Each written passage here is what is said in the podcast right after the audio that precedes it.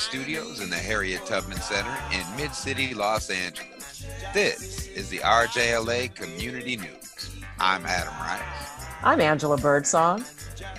and we have an information packed show for you today, family. Uh, Angie's going to sit down with uh, Brother Khalid Alalim, who is the president of the Park Mesa Heights Council and has been an organizer for Students Deserve and done a lot of great work around town. And a little later, Adam Rice is going to sit down with Steve Diaz, who is the organizing director from Los Angeles Community Action Network, who will lay out the options tenants have under the new policies passed by Los Angeles City and state government. And to round out the show, our own Lawrence Reyes is going to sit down with Jose Escuerda from Frente de Socialista live on the ground in Puerto Rico. So it's going to be a hell of a show, family. So we have bro- so we have brother Khalid on the line, don't we? Yes, we most definitely do. He is the president of Park Mesa Heights Community Council here in Los Angeles. I call it the Nipsey Hussle area. And Right we're going to find out what's happening over there with COVID 19. Kaleem, welcome to Radio Justice. Thank you, thank you, thank you for having me, and good morning, everybody. Yes. And Park Mesa Heights Neighborhood Council serves Hyde Park, Angeles Mesa, and View Parks. Um, no, not View Park, View Heights. Yes, here in Los Angeles. Uh, I like to call it the Nipsey Hussle area. yeah, he's de- he's going to be the one that built Crenshaw District, so yeah, at least he's getting it up and running. Uh, you know, in in memory of, of him. So it's just uh, it's wonderful. You know, finally, you know, after all these years, if he, somebody got it kickstarted, and, and it would be a brother like him. Right. So, what is happening in Park Mesa Heights with this coronavirus? Oh wow, you know, and I'm sure you know it's thrown everybody for a loop, and and um, I have not been uh, like to say just uh, someone's been touched by it in my family personally, but I know throughout the community uh, it has been devastating for the simple fact that everybody is not sure as to what this is. You know, it's just a lack of communication all the way down from the president to you know our health officials here that are locally what do we really do to make sure that we do not spread this virus and if we catch this virus what can we do to make sure that you know we get the proper treatment for it and so everybody's on pins and needles but the beautiful thing about it is everybody's complying you have folks in park mesa heights wearing masks doing the social distancing the non-essential businesses are closed and those businesses that are up and running or, are doing what's necessary to make sure that they serve their customers in a safe and efficient way. What are some of the essential businesses that are open in your area? Well, most of them right now, the essential businesses are our, our local markets. Uh, even the, the, our corner liquor stores are open to serve the community. Uh, most of the food or restaurant uh, businesses are open.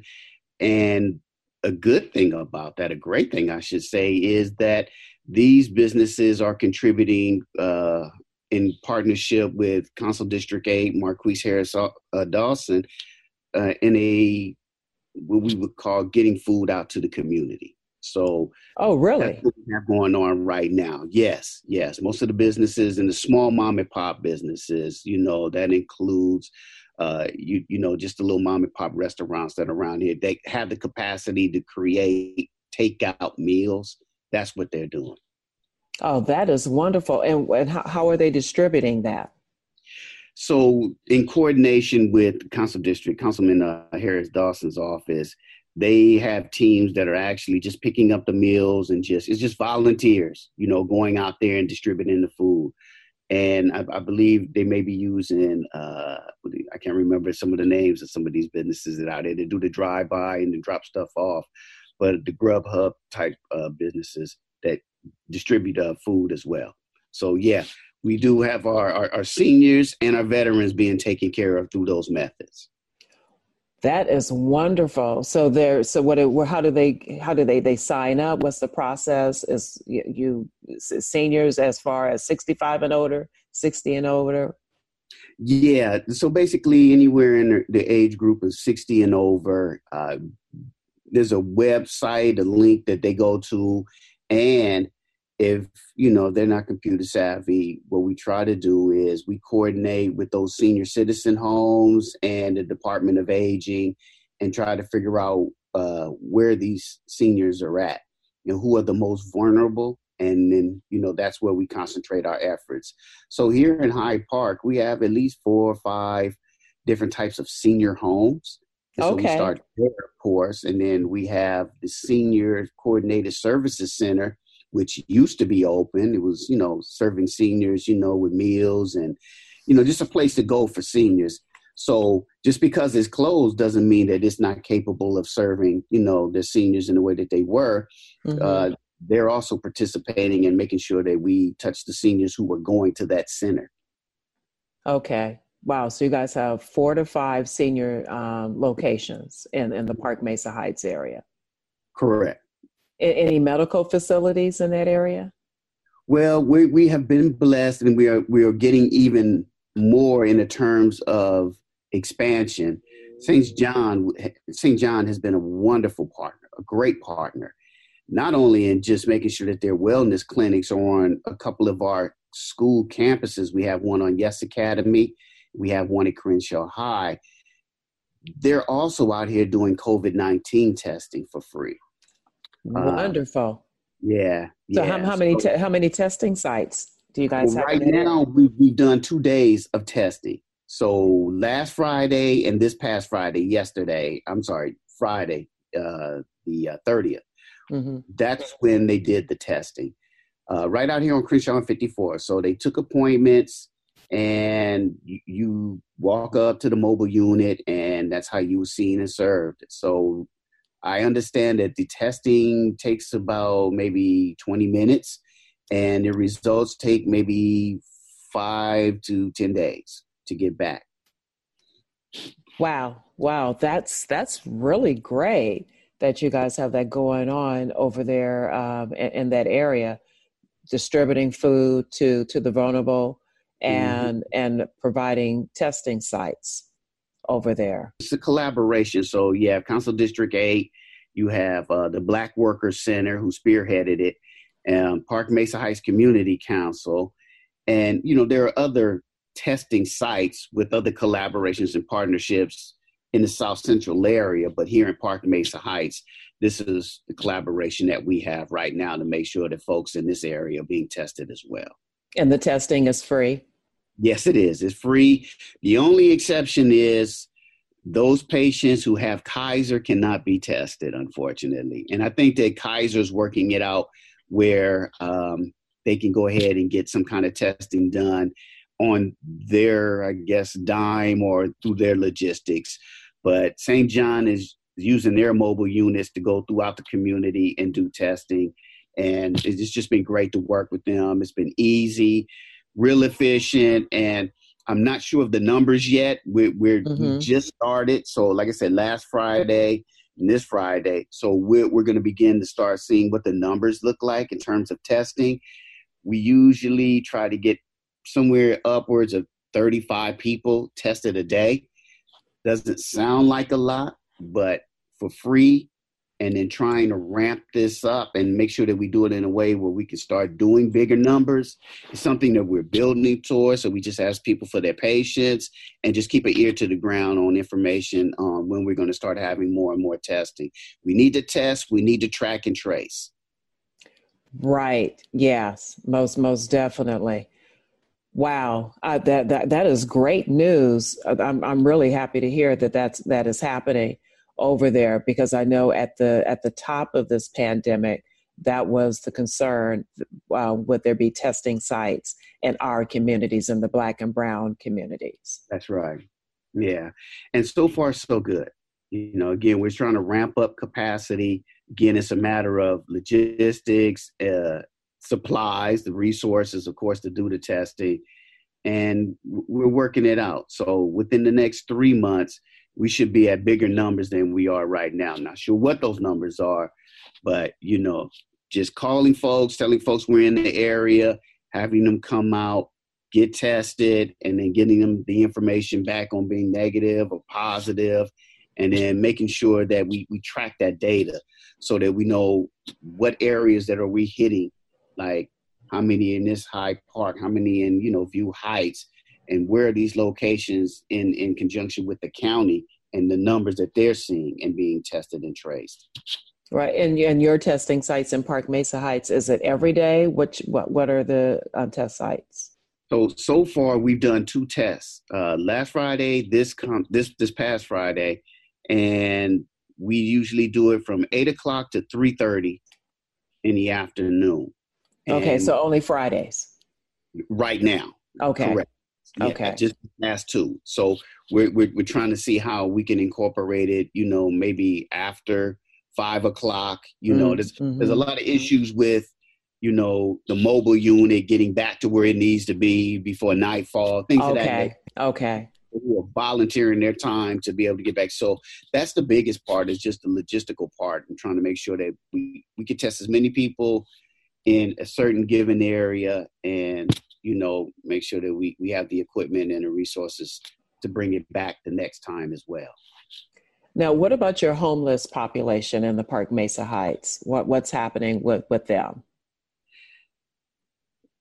Councilman District uh, 8 working with HOPICS and other agencies, Spa Six and what have you, are doing a phenomenal job in trying to track them down, make sure that we find out where they are, and then HOPICS is going out and trying to make sure that these individuals are being served. It is a tedious process. It is hard. Uh, we want people to receive the services, but if there's a lot of migration and or if there are a lot of serious mental health issues, it slows the process. It makes it, you know, just a little bit more, uh, like I say, involved, you know, and making sure that we serve the population that has been very much overlooked and very much underserved. So here in Park Mesa Heights, what we're trying to do is make sure that we do it in a systematic and very compassionate way. We don't want to uproot anybody and tell them this is what they got to do and where they got to go. But we want to make sure that in terms of testing, that if there is the wherewithal to have this individual wanting to be tested, I mean, this is all voluntary. You can't just force anything on anybody. Right. And we have to do this without getting law enforcement involved. And this is not a law enforcement issue. So we have to make sure that there are caring professionals who know what they are doing in this subject matter. So we're getting there. Uh, I can't tell you how many homeless we have. When we did the last count, we will here in the Park Mesa Heights area. I'm not saying the whole county in general. Yeah. We're looking at somewhere from, you know, upwards of maybe 800 to maybe around about 3,000. Really? In the Park Mesa Heights area? Well, you know, Park Mesa Heights is pretty broad, and homeless in its term is pretty broad. We we include those folks who are sleeping in their cars. Okay. You know, not just out there on the streets. Those people who are not housed, they're and they're sleeping in their vehicles. And then you know, uh, unfortunately, our community is a, a bastion of you know youth who are homeless as well.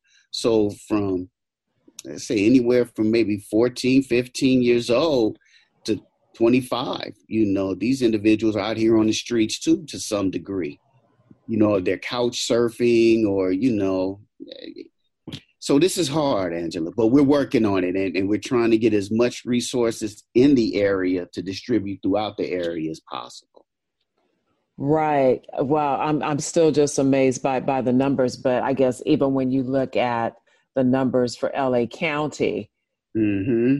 we we you know we, That's we, we yeah exactly high numbers. Right. Wow. I I just for some reason I just thought you was going to say like fifty to a hundred.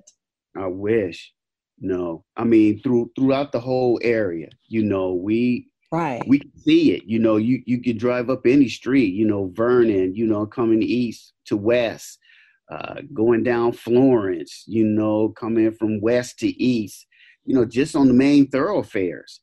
Let alone, you know, if you go back in our industrial areas, hmm if you go back over in Park Mesa Heights industrial areas, we're talking about off of Southwest Drive, St. Andrews, Gramercy Place, over in that area in between Van Ness or Arlington and Western. Oh, right all right. through Yes. RVs and mobile homes. Yeah. you know, Okay. Okay. 50 people back there themselves. Right. Over there by Vector 90. Yes, ma'am. Right. Okay. I hear you now. Right. Okay. Yeah. Okay. Now, thank you for painting a picture for for for me and and and, for the audience. Mm-hmm. So, but wow, that that that many um, homeless. But that's that's very good that you guys are making efforts to make sure that they're being serviced and and taken care of without law law enforcement getting yeah. getting involved. Now, how is the gentrification movement going in, in Park Mesa with, with COVID nineteen? Has it come to has it slowed it down? Is it at a halt? What what's going on exactly? Well, you know, this all started way back when, when the train was being announced coming up Crenshaw Boulevard, that we saw the the the light coming down the tunnel. So from that point on, you know, we have had developer after developer come into the community, come before the community council, talking about what type of housing that they're building. It's always affordable, mixed use. Uh, but the issue is one, it's in an area where it's not needed, residential. You know, you're trying to put 20 to 70 some units in a single family home block.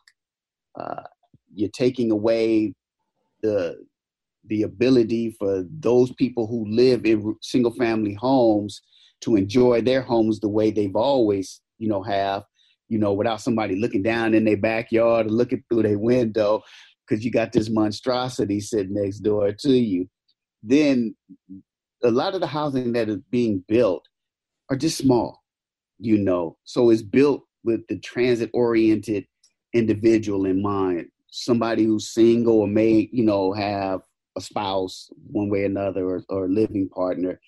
And so 800 square feet may not be, you know, too much room for them. But in the Park Mesa Heights community, where it is a family oriented community, a lot of this development is unnecessary and unwanted.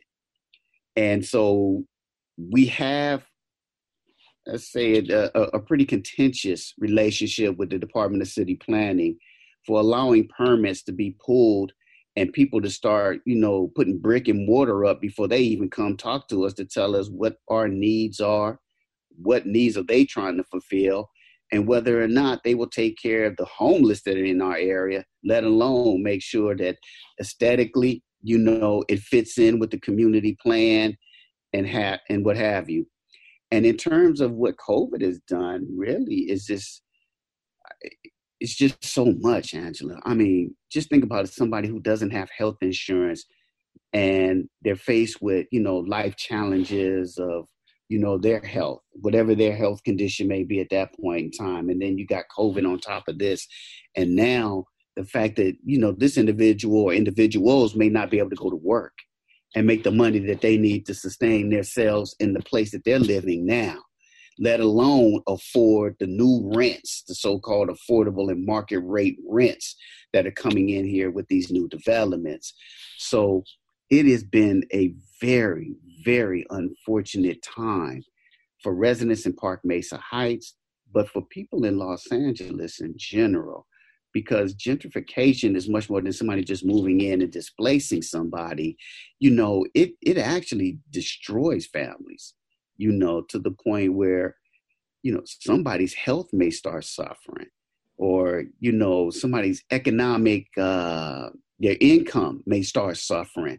You right. know, your rent is five you know hundred dollars, and you're getting subsistence support from Section 8, well, you can't move into a lot of these buildings because Section 8 is capped. So therefore, you're stuck where you're at. And if your landlord decides to raise his rents, mm-hmm, it's mm-hmm. been happening throughout California, then you know what happens next. You just increase the homeless population. Right, right. Displace families, displace individuals. When do you guys meet again? Um, the the neighborhood council. How is that going? Because everybody's doing Zoom, just like we're doing our, ourselves yeah. right now. Yeah, I mean it's a great thing. It's a great idea. It Empower LA over the last month and some some few weeks has been trying to develop a process and where community councils can start meeting by Zoom. Long story short, they went on ahead and bought out some licenses through their budget so that the neighborhood councils can start having a Zoom meeting. We basically pretty much had to wait until they went through this process and were able to share it with us so that we can do it in the most efficient and democratic way.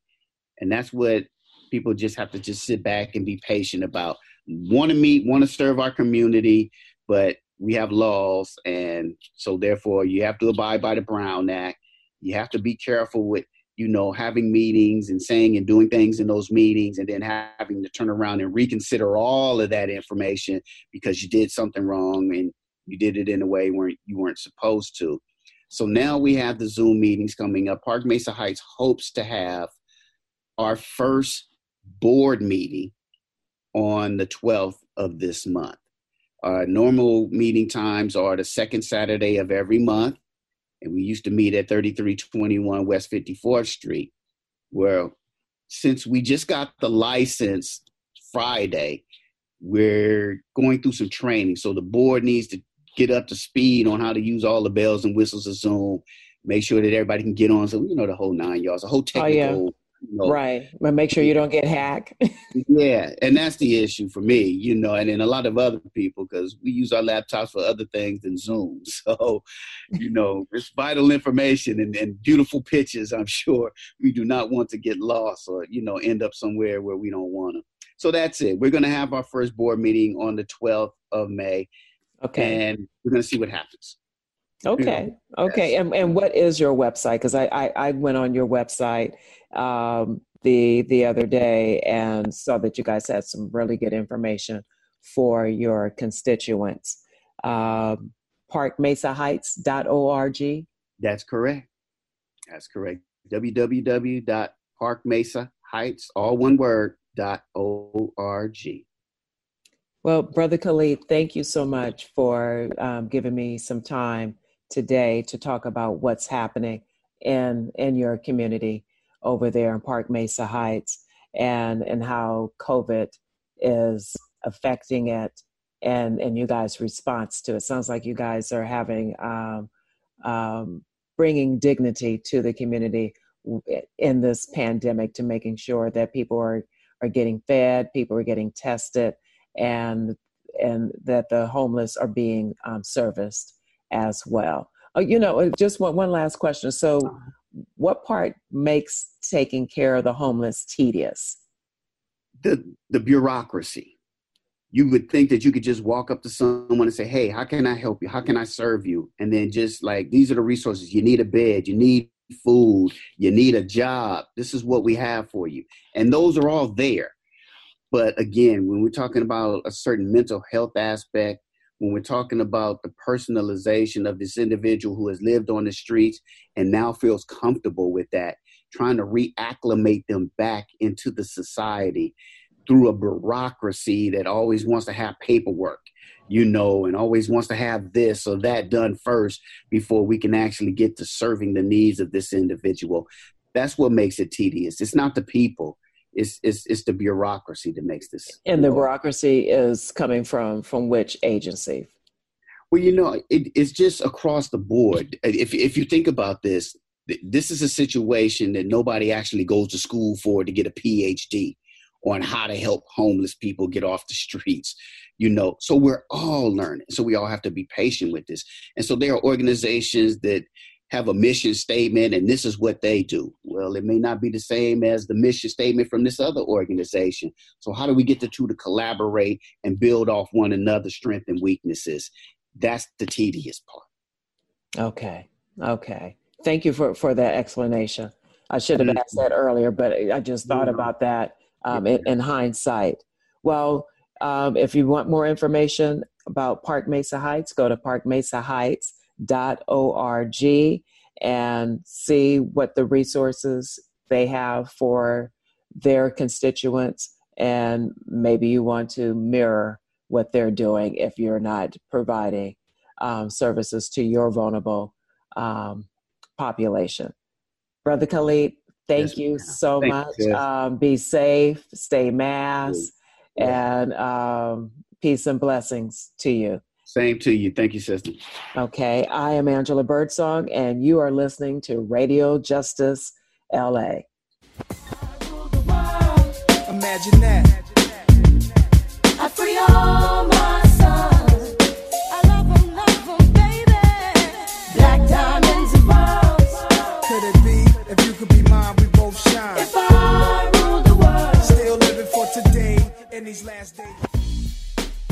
Here is the Radio Justice Community Calendar.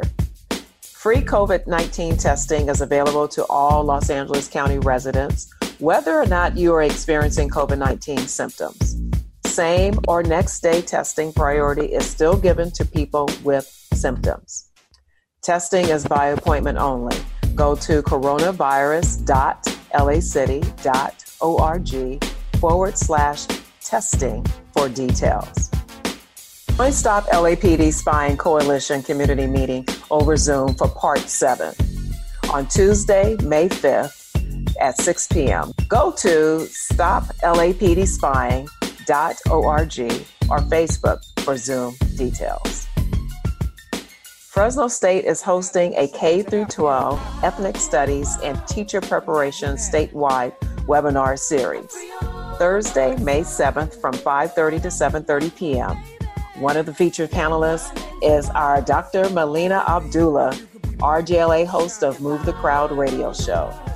For more information, please email Dr. Patricia D. Lopez at pdlopez at csufresno.edu. Get Lit presents its ninth annual Classic Slam, Friday, May 8th, 7 p.m. to 10 p.m. online and be amazed and entertained by the talent, wisdom, and words of incredible poets.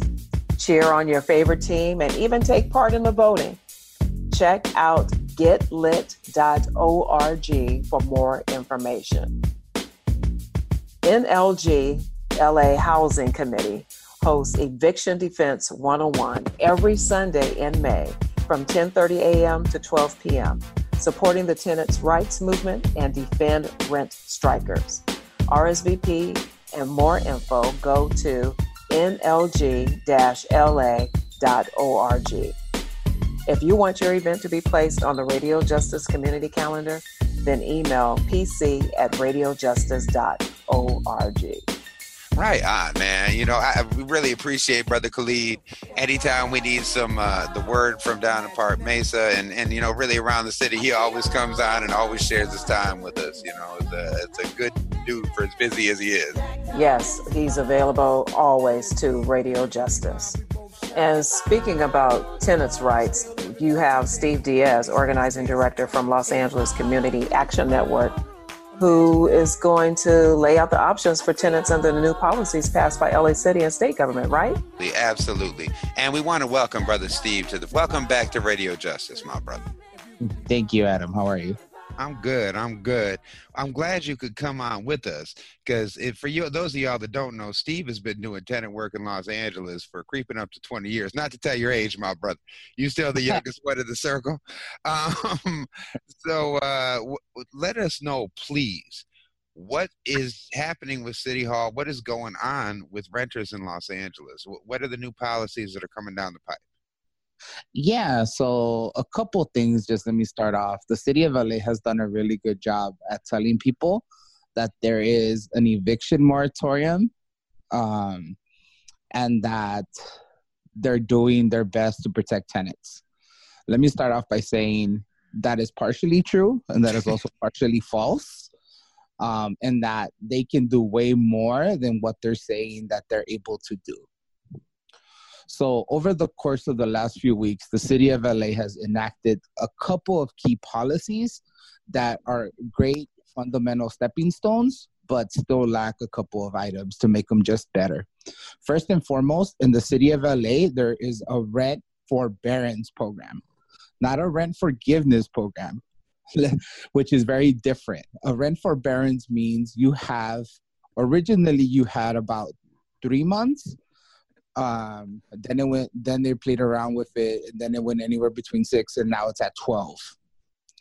To pay back your landlord if you have been impacted by COVID nineteen, because we know that tenants and the city of LA is very diverse.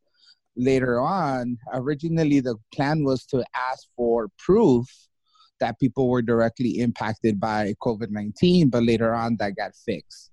So as of right now, you do not have to show proof that you have been directly impacted, but it is suggested that you keep that proof in order to fight an eviction later on if that happens. Well, let, let, let me ask a question about this uh, this back rent.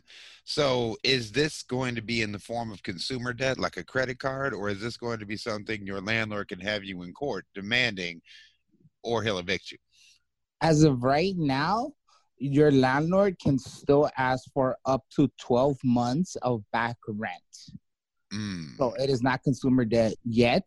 Uh, there is a push to make it, uh, but as of right now, there is not a there's no actual policy that ensures that that will happen. And just to be very clear, this is specifically for the city of LA. The other couple of key protections that are very important is a tenant cannot be evicted for an for an unauthorized guest. So, for example, if you're having it come or have your mom or your family member move in, oftentimes landlords would try to evict you for an unauthorized guest. That is not possible during this time. The other two pieces that are really important is what are called no fault evictions cannot happen either.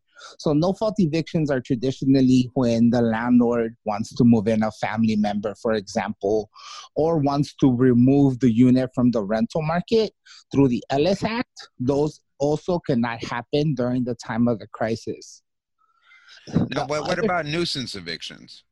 Unfortunately, nuisance evictions that are tied to health and safety of tenants can move forward mm. in terms of the landlord asking for judicial intervention. But as we know, the courts are closed, like you mentioned earlier. Yeah. Uh, but the majority of evictions should not happen unless they immediately threaten the health and safety of tenants in the building. The other piece that's super important, the other two pieces that are super important are you cannot be charged late fees for the back rent. So during the duration of when you owe that rent, you cannot be asked to pay the additional what any time ranges from 25 to about $50 or even more depending on your landlord. And then the last one, and this only pertains to units that are covered under the city's rent stabilization ordinance, which is about six six hundred and twenty some thousand, six hundred and thirty some thousand, a majority of the housing stock in the city of LA. Right. For the next year, those units which should those units should traditionally have a guaranteed rent increase will not have a guaranteed rent increase. So 60 days after the crisis, it's illegal currently for rent increases to occur up mm. to 60 days after the state of emergency or the stay at home orders are lifted. And then it's another year on top of that that rents cannot go up. We've gotten reports of people getting eviction notices without summons and everything. How is that working? What should they do if they receive something for their landlord, which obviously, since the courts are not open, is bullshit? Yeah, so as of right now, there's something called the Judicial Council, which are the big lawyers of the state that came together. Um, they basically are the ones that decide the process by which how courts should be handled. They basically said in the state of California, it is illegal to evict someone. And the mechanism that we're going to basically put in there is we're going to make it extremely difficult for summonses to be generated and court cases to be generated. That yeah. said, a landlord can still try to file, a landlord can still have the documents prepared. So tenants need to be very, very aware of the documents. So if you receive a unlawful detainer or what looks to be like an unlawful detainer, make sure first and foremost that it has an actual seal that says file on it that traditionally is on the right hand top corner of the document and a case number right below it. Hmm. Nine out of 10 times, if it does not have that, it means that the landlord has not taken any action and it's just giving you a copy of the paperwork. If you need additional sort of support or additional sort of clarification, definitely contact your local public interest law firms like Legal Aid Foundation or Inner City Law Center to ensure that they can guide you further. But that's one thing you got to be careful for. Just be sure that you're looking out for that. The other thing is you want to make sure that the summons is there. They'll probably, as part of the summons, which is usually the first page, they'll say, they'll let you know right then and there if it's not attached or anything that says summons is not attached, that nothing legally has happened. Tenants should not Mm-hmm. try to file an answer to that, correct? Because that will put them in a bad place if it's not correct. an official summons. Tenants should not try to file an answer, should not even try to go to court since the court is closed. Do not pay a lawyer to try to help you. Wait on contact your local public interest law firm, get their support, and take advantage of what they're telling you to do. Right now, tenants are in a great position so we need to make sure that we're following the rules and regulations that are laid out. Like we could be in, in an even better situation, but we have to deal with what we have. And do not try to answer that. Do not see that paperwork and run because there's nothing that the landlord can do. The landlord cannot ask for possession of your unit during the crisis. Don't panic, don't move, organize. But speaking of organizing, now LA CAN is a way to access some public law firms, correct? How do people get a hold of LA CAN and what do they need to do if they get one of these? Yeah, so LA CAN has a weekly legal clinic and the best way that they can do so a couple things. So one is if you get any type of notice, do not panic. You should not panic, you should not run. You should definitely organize like Adam just said. Um so one way to do it is to call LA CAN from Monday through Friday from 9 a.m. to 12 and leave a message or talk to the front desk person who's answering it at 213-228-0024. They will connect you with Legal Aid Foundation of Los Angeles to better support you in your eviction.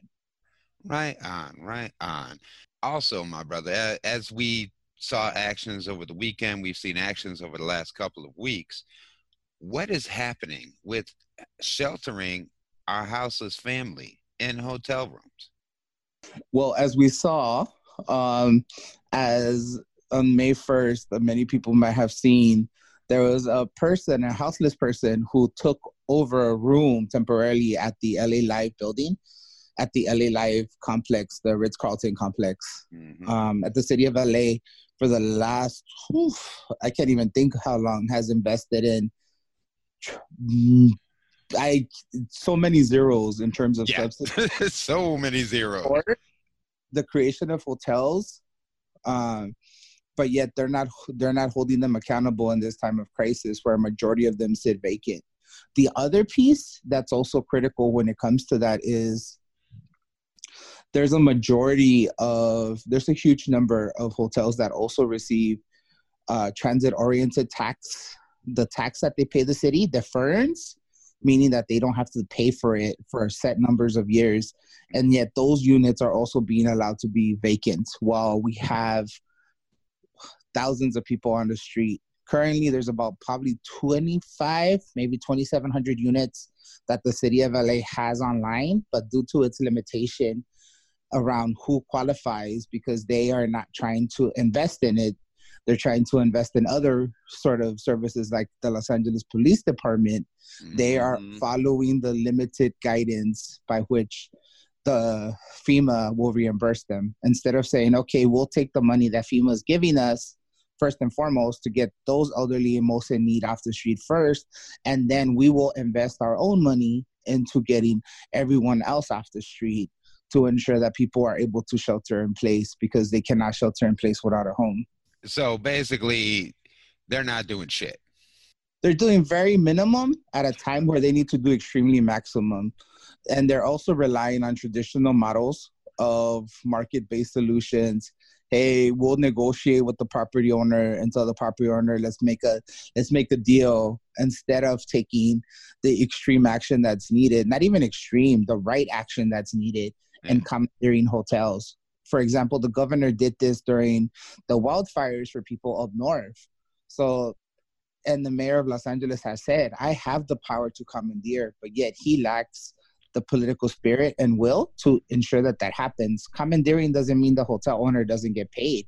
It just means we no longer rely on the traditional negotiation model of give me 10, give me 20, no, I want 40 the city says we're here to serve the interest of the people so we're taking this on behalf of the interest of the people and here's the money for your rent. I mean you, you would think it would make sense as they're not making any money anyway uh, you know but this seems to be a pattern all over california correct? I mean london breed is refusing to do it. Garcetti is pretending like he doesn't know what he's doing. I mean being part owner in a hotel does that. What is what is the solution uh, do you think that the people need to do now to press and make sure that that happens as soon as possible? So there's two things. So one is elected officials need to be held accountable to commandeer. The mayor of the city of Los Angeles, may whether it's the mayor of LA, the mayor of San Francisco, or the board of supervisors, depending on how your county, your govern, your county or city gov- government is structured, have the ability to commandeer. So they need to commandeer plain and simple. They need to commandeer, they need to facilitate the process of getting people in faster. Second of all, the big corporations who are saying, no, we don't want people to be housed here because they're houseless and they're going to break stuff and then no one's ever going to want to come back, like the LA Lives or these other big buildings like the W in Hollywood they also need to be held accountable because at the end of the day it's a shame that a they're getting rid of all their employees but b people are dying on the streets because they're not able to shelter in place like many of us are. Yeah. And they're being allowed to have these vacant units. In los angeles you have a lot of landlords that maybe only own like one property or even people that just simply own their homes that are facing problems with their mortgage lenders. Is there anything you can let us know about how they would deal with the situation? Yeah, so definitely they should figure out the big three major lending banks, which I believe are B of A, Chase, and Wells Fargo, reached uh, a gentleman's agreement, for a lack of better words, with the governor to say, not a legal agreement, but a gentleman's agreement. Um, mm to say that they would help support uh, mortgage forbearance. So if they have a mortgage that's associated by one of those banks, they should definitely contact them and try to figure out how to facilitate that. If they have a government backed loan, so whether if it's guaranteed through Fannie or Freddie or a couple of the other programs that they have, they should contact their bank as well because those have increased protection supposedly um, in place as well through the federal government and HUD. Right on, right on. Thank you, my brother. Thank you for coming on and sharing this with us. Is there anything else you'd like to let the people know before we let you go? They should definitely contact her. There's a bill happening at the federal level uh, that's calling for rent and mortgage cancellation. Um, and they should definitely contact their federal representative saying that they representative, saying that they support, contact the representative and saying they support the bill from, I believe it's Omar, her name is, Hmm. um, who is calling for that action as trillions of trillions of dollars are about to be invested in these big corporations. It's the very least that they can do to ensure that people get bailed out as well. Thank you again, my brother, for sharing this with us. And you stay safe out there, man. You too. Thanks, Adam.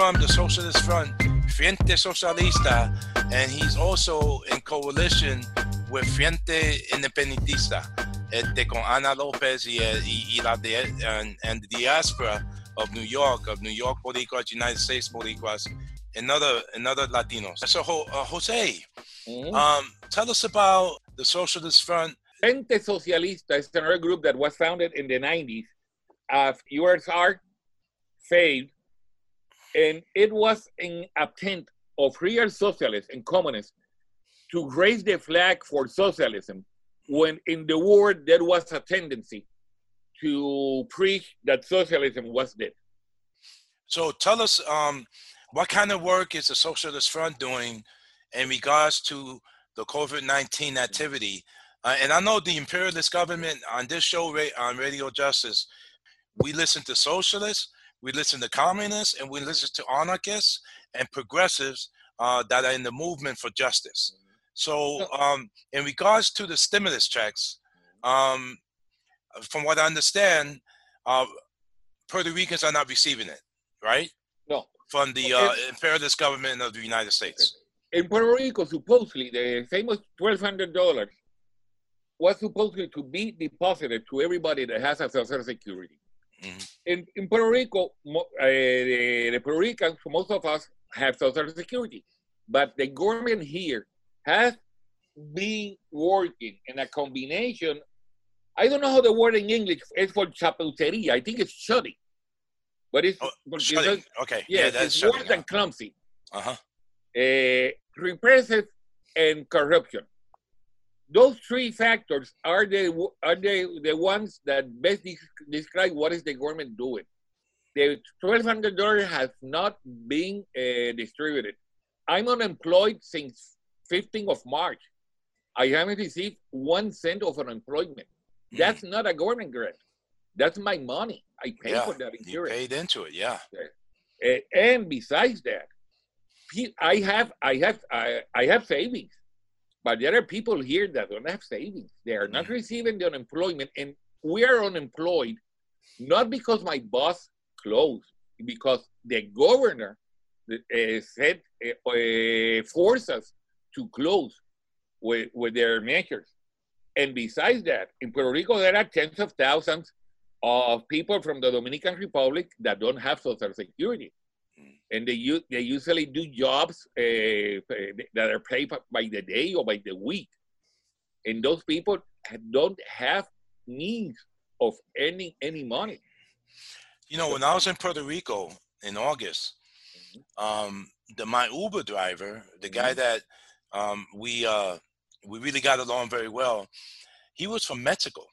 Yes. So you have a lot of migrants that have come from throughout Latin America um, to Puerto Rico to uh, work, um, and a lot of them don't have social security numbers, right? They don't have social security numbers. They don't. They don't uh, qualify for the equivalent of food stamps, money for for uh, for food, Snap. and be, and besides that, Mhm. in Puerto Rico there are not public health facilities. right. So if they get sick, it will be very very hard for them. So tell me about survive. tell us about the austerity that is happening in Puerto Rico. Mm, Uh, I know they're closing schools down. They have closed clinics down. Yes. Vieques doesn't have a, a medical clinic, um, and I know that uh, in Bayamon, uh, there's some schools still that don't have roofs, right? Yes. And the Secretary of Education, uh, which is a tyrant, she has uh, been closing schools down.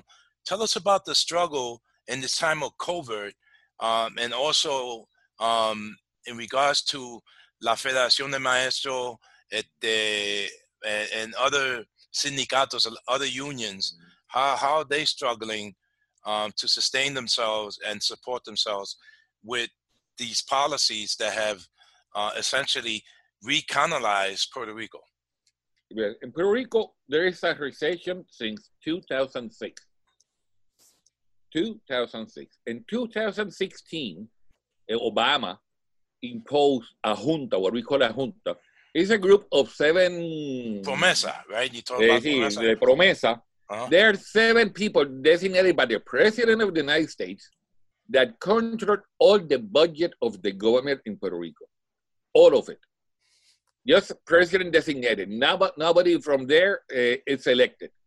And they have forced the government to keep closing about one of every four schools in the public system, keep closing the what what was left of the public health system, and uh, fire they fire from the government nearly 25,000 of, of, of employees. And besides that, they have right now saved now 9,000 million dollars saved to pay for the creditors, to pay to Wall Street. And they're not allowing to use that money for this for this emergency. The unions, mostly Federación de Maestros, since they deal directly with the students, have been denouncing that our students are hungry. There is no there is no food in, the, in in many homes in Puerto Rico, and besides that, they are not allowing to open what you call, what we call los comedores sociales, what would be the school mess or the or the school cafeterias, and they wanted to open it, but without any type of measures of security to the employees that work in the in the cafeterias. So you cannot you cannot ask for the workers to sacrifice and risk their life in order to do their job. the government here, in, I think that in the states, Mississippi is the one with lowest amount of tests, about 20,000 per million of, of persons. In Puerto Rico, there are only 4,000 per million uh, per million of people. So our, we are very, very low, even below Mississippi in that. The government does not include any measure to do the test. There are no numbers that we can trust to know how is the pandemic doing in Puerto Rico. Puerto Ricans, we have been very, very, very uh, compliant with the idea of social distancing. Keep uh, we're staying in the house. We use masks. You go out to the streets, everybody has has the mask, mainly with the glove. But the government is has not given clear numbers or how the pandemic is doing, and they're trying to reopen the businesses starting this Monday without any evidence. We are right now trying to say to the government, we're demanding to our government, the main demand is we need more tests. And the government, it's the giving, uh, giving, uh, we say darle vueltas. Yeah, uh, they- uh, a turnaround. Yeah, turn around, and they don't, they don't want to give tests. And besides that, they already tried to, they tried to steal three- 39 million of dollars for an order of tests. Tell me about, from what I understand, the governor uh, is using herself uh, to test a vaccine. And she wants the people. We hope that Espérate, espérate. So she wants the people of Puerto Rico, right, to also engage in this vaccine. Now we know throughout our history, uh, being colonial subjects, we have been uh, subjected to many experiments. The sterilization of women, La Operación, um, Operation Bootstrap, Um, tell us about this governor, this colonial governor, that is that. Do you think she's actually being tested, or she's taking a placebo? No way. Mm. She's a liar. She's she's a compulsive liar. That uh, people must know that she was the Secretary of Justice for Ricky Rosselló. When the people in the last summer, summer of two, 2019, we fired the governor, she occupied the space because she was the official by the Constitution, but she was not elected by anyone. She's a corrupt Secretary of Justice, and she's a liar. She said before, she first said that she didn't want to run for governor again, but now she's candidate for, for election. And that's one of the problems we have. The governing party is divided in two factions, her faction and the faction of the other candidate. And they're trying to boycott the, the job of the other faction, and people are in the middle of that struggle. We cannot accept an experiment of vaccine because what you said is very, is very true. In Puerto Rico, they experimented with Agent Orange that they used later in Vietnam. They experimented with the with the contraceptive pill. They experimented with radiation against the people that Obama had to accept it that, that they, they did it. Uh, this is an even in Puerto Rico, they even experimented with the zip codes. The, the first zip codes were implanted in Puerto Rico.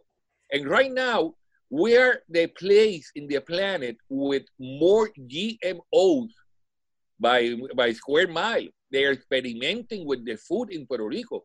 Just in case that anything goes wrong for Monsanto, uh, we're the one that are going to pay the, with our life those Mhm. experiments. And now they're trying to tell us that they're going to try the vaccine with us. No way. Okay, with the government, okay, it will be fine if it experiment with, experimented with her. Nobody would not nothing would be loose for humanity.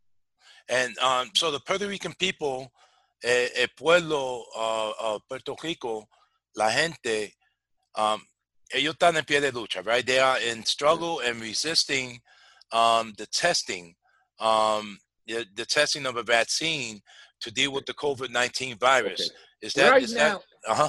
yeah, right now there is only comments about the vaccine. Right now, there's not such thing as an official policy. They they haven't been starting the vaccine, but we are alert on that because if uh, at least yes, right now, Puerto Rico knows that the government is lying to us. But since we are we are closing our house, she has almost a monopoly of public communication. in regards to disaster capitalism, right? We know um, what happened, the oppression that happened um, in Puerto Rico um, during the hurricane, Mhm. uh, Hurricane Maria. Mhm. Um, and so, again, we were denied. We were the resources were canalized against us, the Puerto Rican people. Um, so, what do you say about disaster capitalism? And you got two minutes to summarize. Okay, two minutes to summarize. Yeah. Disaster capitalism was uh, tried in Puerto Rico in, in 1898 when the United States invaded Puerto Rico, and then in the 1920s. Puerto Rico was the poorest country of the Caribbean, Right. thanks to disaster capitalism of a storm and the change of natural uh, of, of the farming in Puerto Rico to the sugar cane. Besides that, Puerto Rico has not been able to develop an economy that it's is set- cited uh, in the Caribbean. Puerto Ricans are in fight. We not depend on the United States. That's a that's a falsehood. Puerto Rico, uh, United States takes out four dollars of each dollar they send us to Puerto Rico. They take out four of us. Right. What we need is to take out the United States of the equation and try to construct an economy in a country for the workers in Puerto Rico. Jose, thank you. I don't want no And that's going to do it for us today on the Radio Justice Community News Weekly. We want to thank all of our guests, Brother Khalid Al-Alim, Steve Diaz from the Los Angeles Community Action Network, and Jose Escuerda from Frente de Socialista on the ground in Puerto Rico, and our guest interviewer, Brother Lawrence Rez, who hosts From Decolonization to Liberation right here on Radio Justice on Fridays at 5 p.m. And until next time, family, all power to all oppressed people. And peace to you all, but only if you're willing to fight for it.